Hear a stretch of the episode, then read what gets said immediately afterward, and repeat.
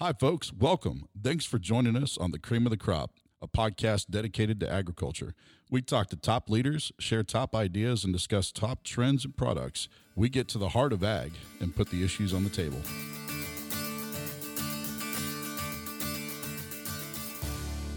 Hi, folks, and welcome. This is Justin Machel, along with co host Walt Shapley, here with Highland Ag Solutions and Cream of the Crop. Uh, we got a special guest lined up today, truly a public servant in his previous background, but becoming a leader in the potato industry up in Wisconsin today. Walt, I want to actually turn it over to you. You've got a long background with Mike, you've known him for many years, so I think you'd be able to serve justice here to introduce him to our listeners today. So, Walt, go ahead and take it away and bring Mike on the show. Hey, thanks, Justin. So, Mike Carter, CEO of Bushman's Incorporated. And Mike, welcome. Hey, thanks for having me, guys. I appreciate it. As Justin said, you've got a pretty diverse background in public service as well as the private sector in the potato industry.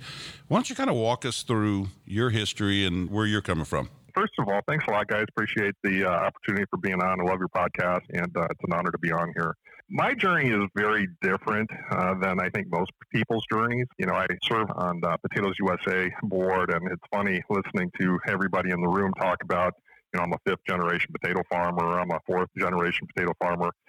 And I am that rare guy who's a first generation potato farmer. This is not a family calling. Uh, this is something that I got into later. I actually went to the University of Wisconsin and I ended up staying in Madison and working at the state capitol for 10 years as a policy analyst uh, in the state senate. And from there, got involved in the potato industry. I was asked to be a part of the Wisconsin Potato and Vegetable Growers Association as their director of government affairs. So I did that for 10 years. And after a while, I had a member come to me and said, Hey, we're really looking for somebody to help run our organization. And that's the point where I was able to go on board with Bushman's Inc. It's been a great ride. It's been an interesting journey and not typical. I think in ag, you hear a lot about people that have been in the industry since they were born. And I, I had to wait a few years before I was honored enough to be part of this industry. You got here as quick as you could, right? Yeah, I got here as quick as I could. I'm not sure they were ready for me before that. So you also are involved with the uh, National Potato Council, correct? Yeah, absolutely. So, National Potato Council does the government affairs work on behalf of the potato industry. They're based out in Washington, D.C. And because that was my background, I obviously worked very closely and continue to work very closely with them on lobbying and representing on the potato industry out in D.C. and making sure that people out there understand what our challenges are. And then the other part is, is Potatoes USA. Like I mentioned, I'm on, on that board too, and that's the marketing arm for the potato industry. That's the uh, group that does all the consumer research and advertising and tries to change public opinions about potatoes. Hey, take a minute and talk to us about Bushman's for people who don't know about Bushman's. The company's over 100 years old. Talk to us about their philosophies and what they're all about. Yeah, absolutely. So, uh, yeah, 106 year old company. Joe Bushman. He would literally, you know, plant the potatoes by hand. He'd dig them up by hand, and then he'd put them on a rail car and ride with the potatoes in a rail car down to Chicago and sell them down in Chicago, and then hitch a ride home. And that is a true story. I mean, he'd pack a lunch and a thermos, and that's how we used to get potatoes to market back in the early 1900s. Um, Bushman's Inc., like any family farm that's that old, you have branches off of that particular tree. And Bushman's Inc. was actually founded in 1974 by the son of Joseph Bushman. And he broke away from his brothers and started his own gig. And that's the company that I'm with today. Our company has growing interest all across the country, particularly here in central Wisconsin. So we grow potatoes.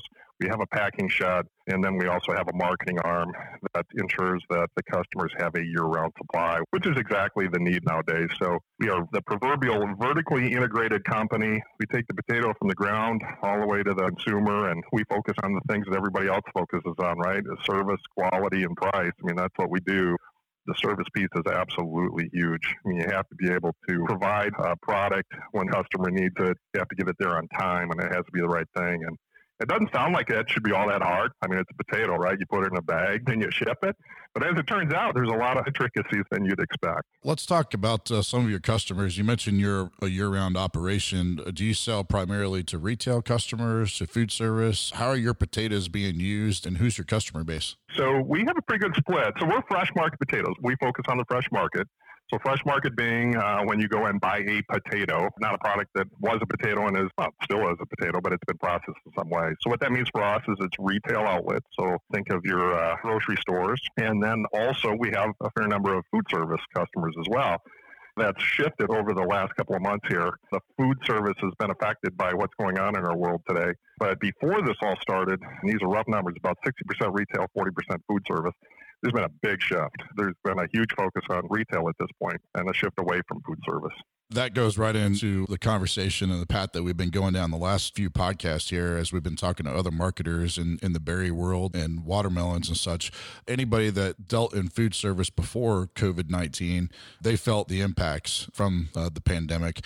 Uh, but folks that had retail business, they reaped the benefits of it, right? As, as more folks were going to their local grocery stores and buying uh, fresh foods instead of going out to eat. So, how did that impact? I mean, it sounds like if you had 40% food service, you guys certainly felt uh, some effects of that. What did you guys see, and, and what are you doing in response to it? if you think about it, I mean, for every action, there's a, a reaction, right? And so as all that food service sort of dried up and uh, kind of trickled down to, to almost nothing, retail went through the roof. If you think about potatoes, what is the one time a year that everybody buys potatoes? That's a few weeks leading up to Thanksgiving. And that's when we see the largest consumption of potatoes. Over the past few weeks, and particularly when all of the lockdown started, we were at about 120% of shipping compared to what we were the week or two before Thanksgiving. So we were blowing Thanksgiving numbers out of the water because potatoes are stable. You know, you can put them in the pantry, you can eat them over a period of time. And so what we saw is people were going to the grocery stores and, you know, wasn't quite the same as maybe, say, toilet paper or hand sanitizer, but people were definitely stocking up on potatoes and putting them in their cupboards and, and trying to make it through the next few weeks. At the same time, the food service was going down to a trickle. And so it was super busy for us. Um, it continues to be pretty brisk uh, because I think some of those same things are in play at this point. What happened is the potatoes that were grown specifically for the French fry market that are not being pushed through the system. The freezers were full, consumption was down, and so now you have a bunch of potatoes out there that needed a home. And so what we're starting to see is some migration from some of those French fry potatoes over into the fresh market.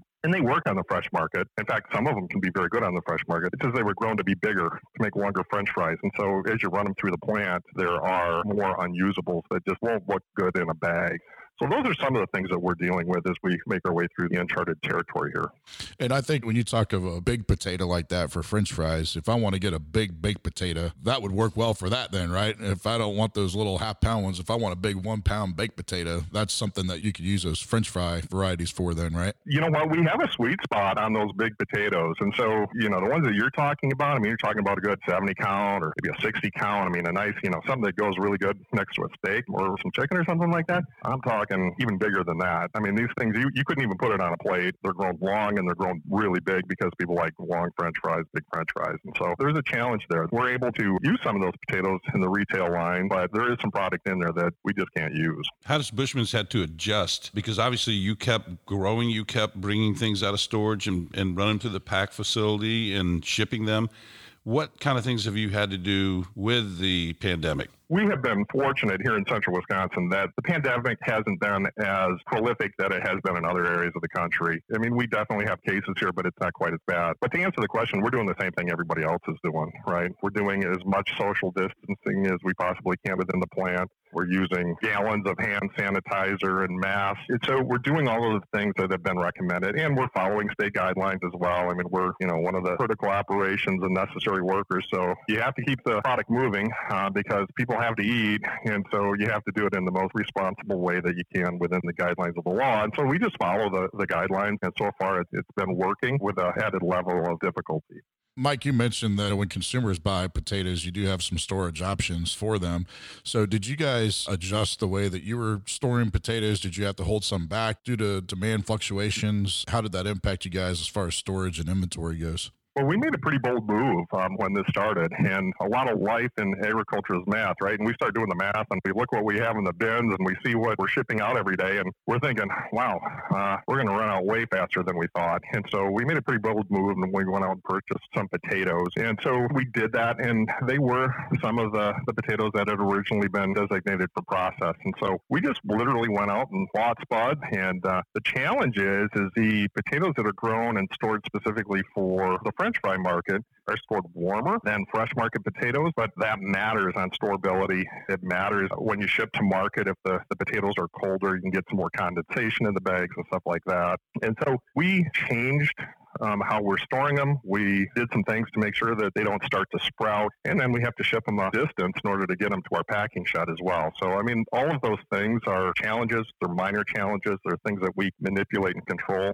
in order to make sure that our consumers have a year-round supply. And it seems to be working so far, but there's a downside to it too, right? You know, you have to go out and purchase large chunks of potatoes like that, and certainly we did some testing, and you know they performed well, but it'll take us six weeks to get through those, and so you just have to keep an eye on them and make sure that they continue to be able to arrive at the end of the bend as they did at the first part of the bend. So that's an underlying theme that we hear from all of our guests. And I think that the public needs to know more about. What you described was you laid it on the line. You made a gutsy decision, put a bunch of cash in front of it to keep the pipeline full for the consumer. Does that pretty well sum it up? Yeah, that's exactly right. That's really that's sort of the essence of agriculture, though, right? I mean, we, that's what you do every year. In the potato industry, is it is a high value crop, and so every year you put money on the line and you put them in the ground and you manage them the best you can.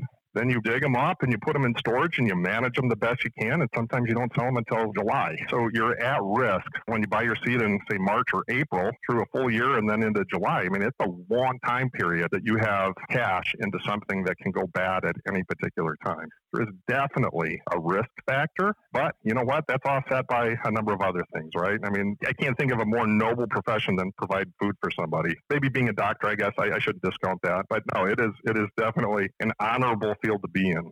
And potatoes, like you said, one of those staple food items that everybody eats, right? Yeah, so that's a fact. I was doing some reading about some data that Potatoes USA put out, and I'm looking at these numbers. 73% of the people report eating potatoes at least once a week, second to only bread. That's good, right? For somebody that worries about marketing, I mean, that should be good news. It should be pretty easy for even a guy like me to market something that 73% of the people eat at least once a week. Yep, it's the modern day root cellar. It is. And these root cellars are nothing like your grandma's root cellars. I mean, these things are enormous buildings that are incredibly high tech in fact, you can manage these cellars from your iPhone now, and it's all about airflow, it's all about temperature. It's all about humidity. These are super high tech buildings and they're mind boggling. I mean, it's hard for people to imagine how many potatoes are in one of these bins and how many potatoes that we go through. What are some of the new uh, promotions that Potato USA is working on currently? Right now, there's a great program in place and a great team in place, and we're excited about some of the things that uh, we're working on.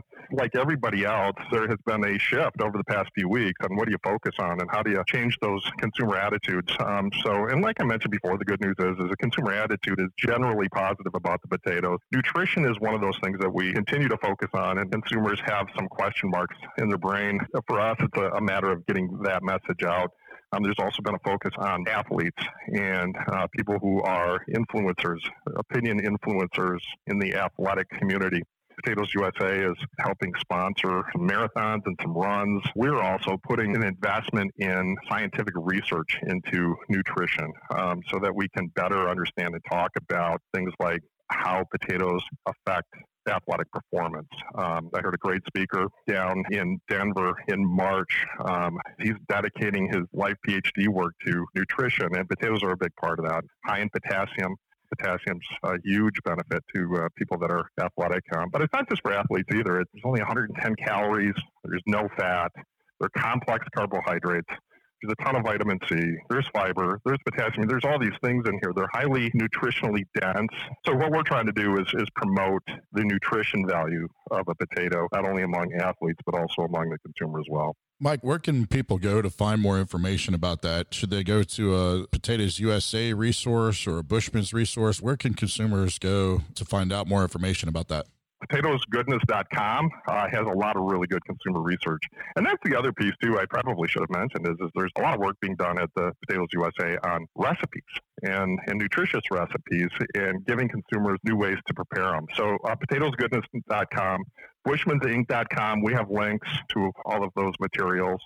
And then Potatoes USA also has a brand new website that's very good as well it's so important to have those resources for consumers because you know like you said here in the last couple of months people have been eating in. So they may be looking for recipes. They want different ways of consuming foods. And and you talked earlier about all the different varieties. My wife goes to the store and she buys the baked potatoes. Then there's the little fingerling ones the red ones the small little golden ones. There's all kinds of potatoes out there for consumers to have. And how do you eat those? You know how do you prepare those?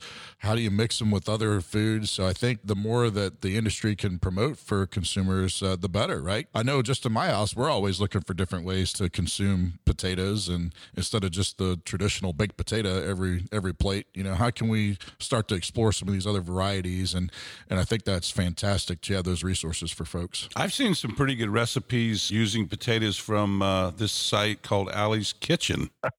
oh man, she does a good job, doesn't she? yes, she does. Yeah, I happen to know Allie pretty well. Uh, Allie would be my wife, and uh, yeah, she does a, a, great monthly column where she does a new recipe every month in the Badger Common'Tater, which is the Wisconsin trade magazine for the potato industry. She does a great job. In fact, my favorite parts of her job is the fact I get to test all her recipes. Then she puts great quotes in her articles about what I say about them. Uh, one of my most famous quotes is it's good.